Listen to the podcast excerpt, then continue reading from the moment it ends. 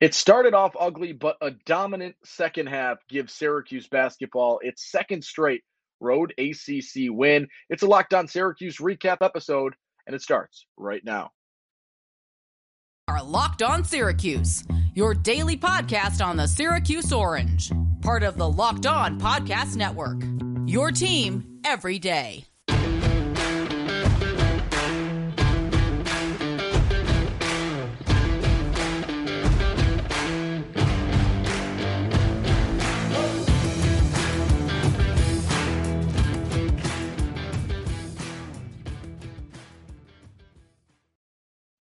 Hello and welcome into your Thursday episode of Locked On Syracuse. Thank you for making Locked On Syracuse your first listen every day. We're free and available wherever you get podcasts. I'm Owen Valentine breaking down Syracuse's trip to Tallahassee, a 76 67 win for the Orange.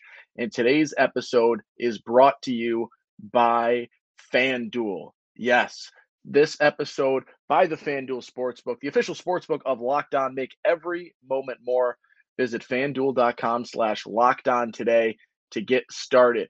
It's a big win for Syracuse, and not in the fact that they they're beating a team that's great, right? This is a Florida State team that is struggling, right? Eight and seventeen after this game, not great, and they they have no wins except for one, KenPom's top 100. But here's the breaking news, right? Same thing for Syracuse. That's the same boat Syracuse is in.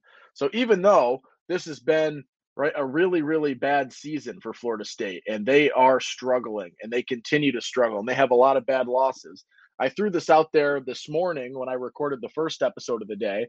Uh, I'm talking about Wednesday here as a huge negative, in that Florida State has one win in the top 100.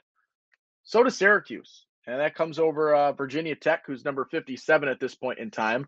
But at any point, right, when that's the case, and that's what you're looking at, any win is incredibly massive. And Syracuse now 15 and 10 on the season, and they walk away victorious in Tallahassee. Back to back road victories for Syracuse. It's hard to get road ACC wins. We talk about it all the time.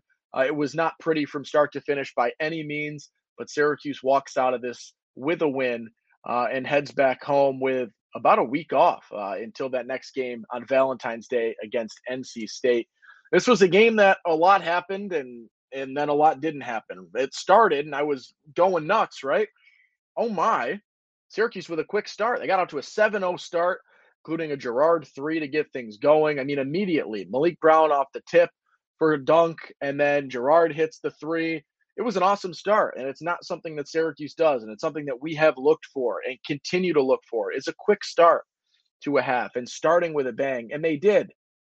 And then they stopped and, and Florida State was able to to come back and and take the lead, and they went into the half up six, and it's something that was worrisome, and a lot of people, myself included, very worried and, and nervous at halftime, thinking there's no way that they they play this badly and they play this poorly and they walk out of here with a loss uh, in a game like this, and it was ugly for a while, and I, I, I did not expect it to be like that, but it was, and Syracuse fought and came back. But I mean, you look at this and it's I feel like every time Syracuse loses a game to a team they should beat, it's insert random bench player here for the opposing team. Tonight that was Naheem McLeod. Uh, he was or McLeod, excuse me. Uh, he was outstanding for the first half of basketball today. 14 points in the first half. Just got open look after open look. They were putting Jesse in really, really tough spots and it worked well, right? You were putting Jesse in two on one situations where he's having to make decisions. And as we've learned, right, that decision's hard to make, and you you very seldom can shut down a team or shut down a team for even one possession uh, when that is the case, and you're putting those two on one situations. And McLeod was able to do it quite often in the first half, and Syracuse adjusted and, and they focused up. And additionally, you know, he didn't play a ton in the second half uh, which is interesting. And I'm not exactly sure the rationale behind that. Uh, but that was the case. And he only scores two in the second half. And Syracuse in much better control of this game down low defensively. Uh, the whole team stepped up on defense, and it was really cool to see. They rebounded a lot better. You got to tip the cap to Chris Bell with a career high six rebounds. They were talking about it after the game. It took him seven games to get his first six rebounds of the season. He did that in one game tonight. Really cool to see him uh, him get some stats that you're not used to seeing out of him, uh, and playing a solid game of defense. We'll talk a little bit more about him in a second. This was a fun game, and it was a game where everybody needed to contribute uh, at certain times, and for the most part, it seemed like everybody did contribute in some capacity. Girard with a very casual, sort of sneaky 26 points. He he played a solid game. It was five for eight from three, nine of 16 from the field. Just played strong, played smart. I don't think he forced a ton today, which is good to see, and really nice to see him bounce back after you know a stretch of games where he has struggled. And he yes, he had 18 against BC, but it wasn't a beautiful traditional uh, 18 points. Half of those were at the foul line, uh, and he did not shoot at a good clip in that game. So nice to see him get that sort of return game where it seems like things were a little bit more figured out. He played with a ton of confidence, a ton of aggression, which is cool to see because it's not always what you get from him. So to sort of see the spark he was playing with today, I thought he distributed well. Uh, two assists, but it felt like he moved the ball even better than that.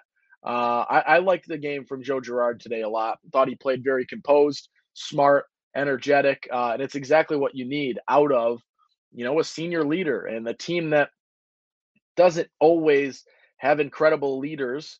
Uh, it's good to see Joe have a moment today where where that was sort of flying through. 26 points for him, really really solid game. Jesse played solid as well. Uh, I, I don't know still to this point how that dunk was so flawless and effortless from Jesse, just whoop right over the top, beautiful uh, off the little float pass and, he is able to to just you know creative acrobatic i don't even know what you want to call it uh, fun little flush there. He played a decent game double double for him. Uh, i think he finished with yeah 12 rebounds 18 points in this game. Solid game from him. That's what you need out of joe and jesse right? You need them to play really solid games and that's going to help you. It's going to put you in situations to win. It's going to put you in situations to be competitive against the better or best teams that you are facing off against. And that is massive. So those two combining for, oh boy, 46 points, no, 44 points is going to be huge. And them getting their fill and doing it pretty efficiently overall. They were 15 for 30, so shooting 50% as a duo in this game is going to be really, really uh, beneficial for them and, and, something that you're you're going to need from Syracuse uh, down the stretch here. I think we might talk about it as a part of our reply to our tweets, uh, if I saw this one correctly. But there's six games left on the schedule, and there are some quality wins lingering in there. Duke could be a quad one. Uh, Pitt on the road could be a quad one. Um, what's the other one? Clemson on the road will be a quad one, right? You you've got quad one opportunities on the schedule.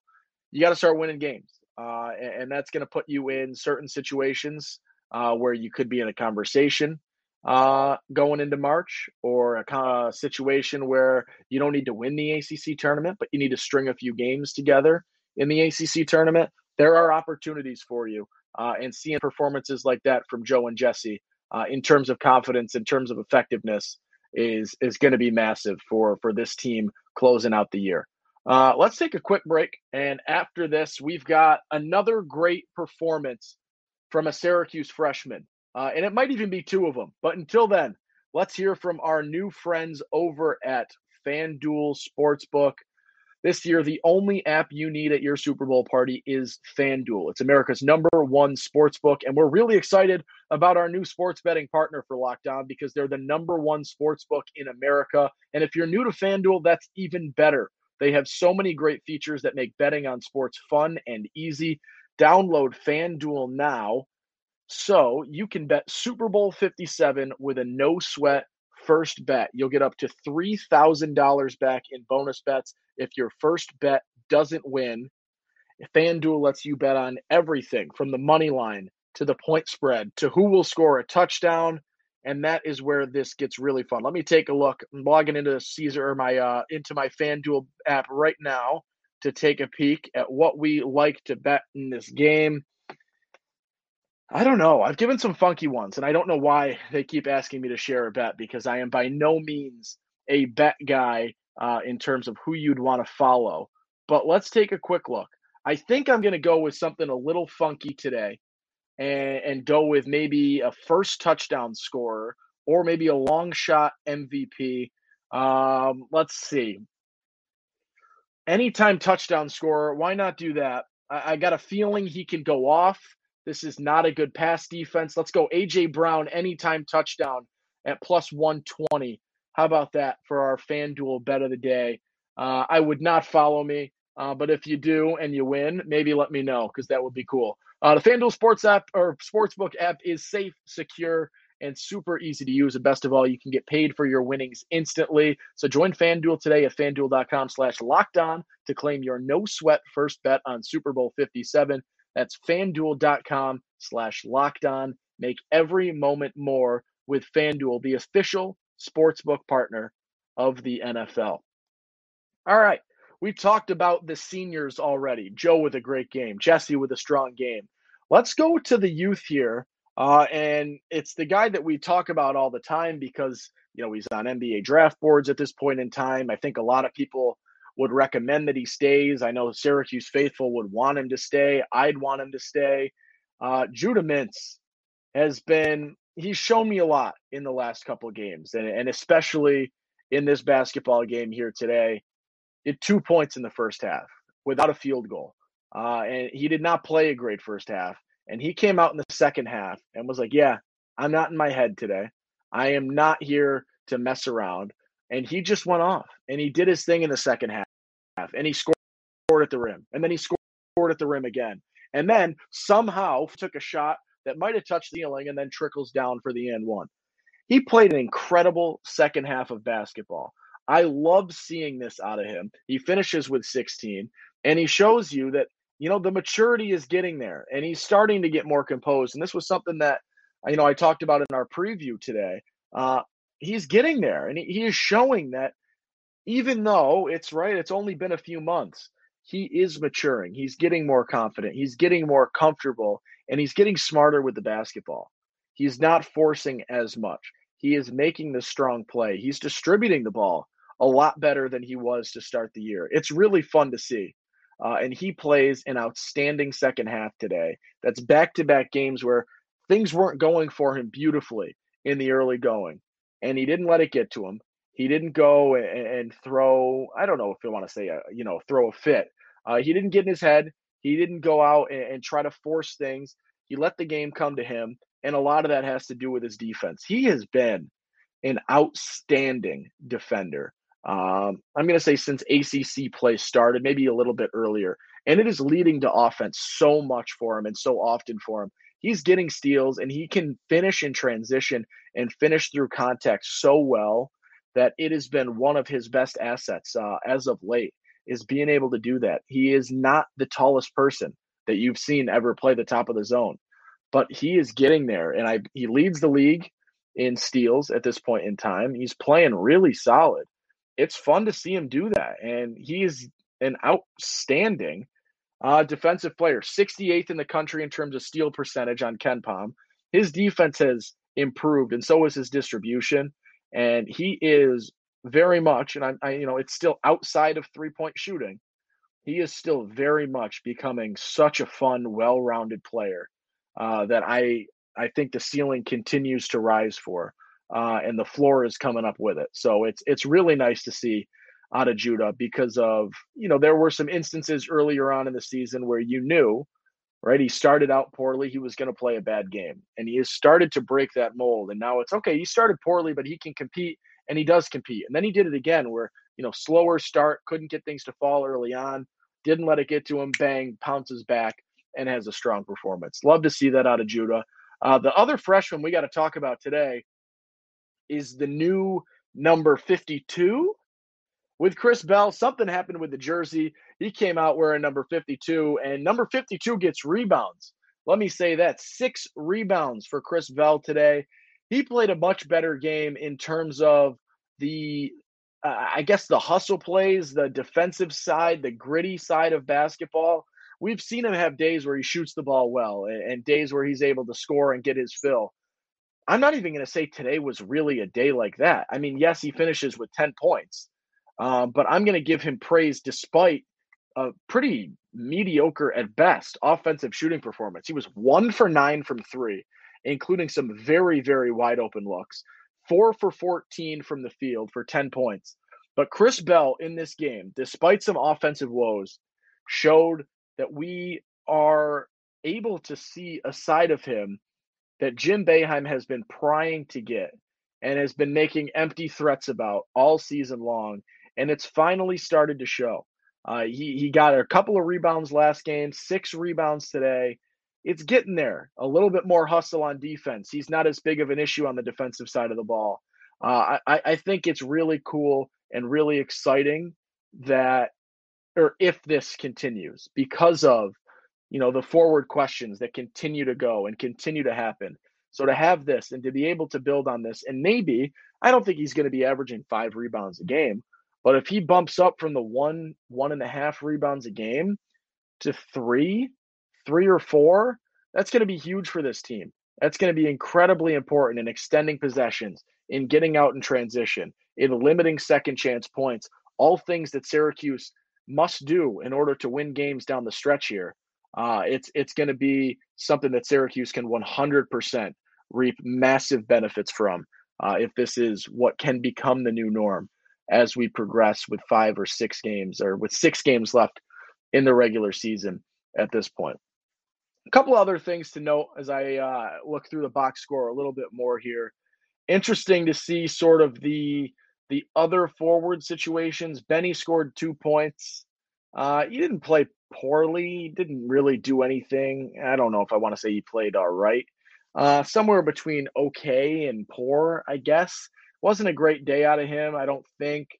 Uh, he's getting there, but I, I thought when he scored on that first bucket for the quick dunk when he got subbed in, this was going to be a better game for him. Justin Taylor didn't really do anything today after a really strong performance against Boston College. Chris Bell did what he needed to do. Maliq Brown back to back games where he scored less than five. Uh, and his minutes today hurt a little bit 22 minutes total for the guy uh, and five rebounds. So he's still getting his boards. He's doing his thing, but he played 10 seconds of basketball and scored two points. And then he scored 20 or he played 21 more minutes of basketball and scored two points. So the scoring from him could improve, but I don't really think you necessarily need him to be a huge offensive threat if he is the fourth scoring opportunity or the fifth scoring opportunity of the starters like he was today, I think that's a really good sign for Syracuse and their ability to be in a position to win games, right? If Maliq Brown is option five amongst your starters in terms of scoring, I think you're playing a strong game and things are going pretty well for you overall. Uh, all right, let's go to Twitter. Let's see what's happening over there. I have taken a quick peek at the replies, but I am going to be blindsided by most of these, I would assume. Uh, first one, Lucas Sachel. Mintz did his best Malachi impression in the second half. Complete takeover. Yeah, strong performance out of him in the 2H. Really awesome to see him battle through that. Uh, he's good. It's really all I can say a lot of the time is he is good. And this is horrible, but thank God his three point shooting is terrible because maybe we get a second year out of him if the shot continues to be what it is because this guy he's really really good uh, and he is going to continue to get better and continue to be good uh, good start there uh, i like that little malachi comp to start things off uh, nick uh, mad pad keepin on twitter says this is the joe we all would have loved to see with any consistency the last four years confidence clean passing and ball handling big time buckets tonight he was senior leader joe girard and boy, was it nice to see. Yeah, it was. You don't always see the leadership side of him. I'm not going to say he isn't a leader in most games, but you don't always see it in its full uh, entity, I guess. And today you saw it shine through. And he played a, a strong game, a smart game, a composed game, and I think he nailed it. Um, between the confidence, the passing, the ball handling, and he hit a couple of big threes. Right, he hit the shot to, I believe, take the lead or to make it cut it to one. I forget what it was. Uh, they were winning by enough at the end, but he did technically hit the dagger. Um, so yeah, great game out of him. Huge to see from him. Hopefully he continues to uh, to play like that because there's been you know a week or two stretch where he's been struggling, but the five or six games before that he was playing like this as well. So hopefully he is back on that grind, back in that groove, uh, and able to more consistently do this than we've seen in the last couple of weeks. Ned, that's Shred Campbell. On Twitter says Joe with a quiet 26 made it look easy. Yeah, it was pretty composed from him. Uh, and he did a good job, right? 15 of them are, are coming from three and three of them from the line. But, you know, he, he hit four field goals in this game and, you know, a little crafty ball fakes and things like that. I think he played smart. He played smooth. He didn't force as much from inside that we've seen him do a little bit. Uh, and, and it's going to result in a solid game from him. And as you said, a quiet 26 points and an effective quiet 26 points for him. Uh, Nick, second tweet out of you NC State, Duke, Clemson, Pitt coming up. Time to prove lessons have been learned. Nothing else matters. I think that's a good take, right? Lessons have been learned is, is a good way to look at it because you've you've played good teams and you know you played a game against Pitt where you played an awful first half and you were down 21 and clawed it back and it ends up being a two point loss but you want to show that you've learned you've gotten better your ability to close games out is getting there and you've got that more late game experience at this point close games with virginia close games with north carolina close games with miami you're getting there and you're getting more comfortable and it's starting to reflect in the way syracuse plays down the stretch these last two games have been close with 10-ish minutes to go and Syracuse ends both with with double figure ish wins. Uh, pretty close, right? Both are going to be nine point victories. Syracuse has been able to extend because they're closing well. Yes, they're you know it's foul situations, things like that help to expand, but they're playing a little bit better in the last two, albeit against lower tier teams. Um, but yes, let's prove or see the prove wins. Rex on season mix things up, have some fun, uh, and come out of these last six uh, with a decent look and a decent record. Tom loves Lamar. Uh, let's take a look. Win five of six, and you have a shot at the tourney with a question mark. I'm going to say yes. If you win five of six to close this out, and you're 20 and one, are you in at that point? Not guaranteed. You might be in conversations at that point.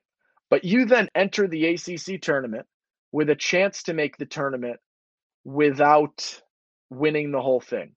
If you make the ACC tournament at 20 and 11 and you go in and you win a game or two, maybe three, you can make the tournament without winning the ACC tournament.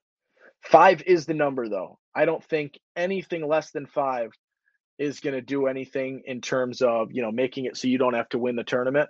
Uh, and that one loss cannot come to Georgia Tech. That's going to be the other caveat uh, to that. But if you win five out of six, you head into the ACC tournament with a chance to make the NCAA, winning two, maybe three games. Uh, I would think two should do it, uh, but I am not the bracket expert by any means.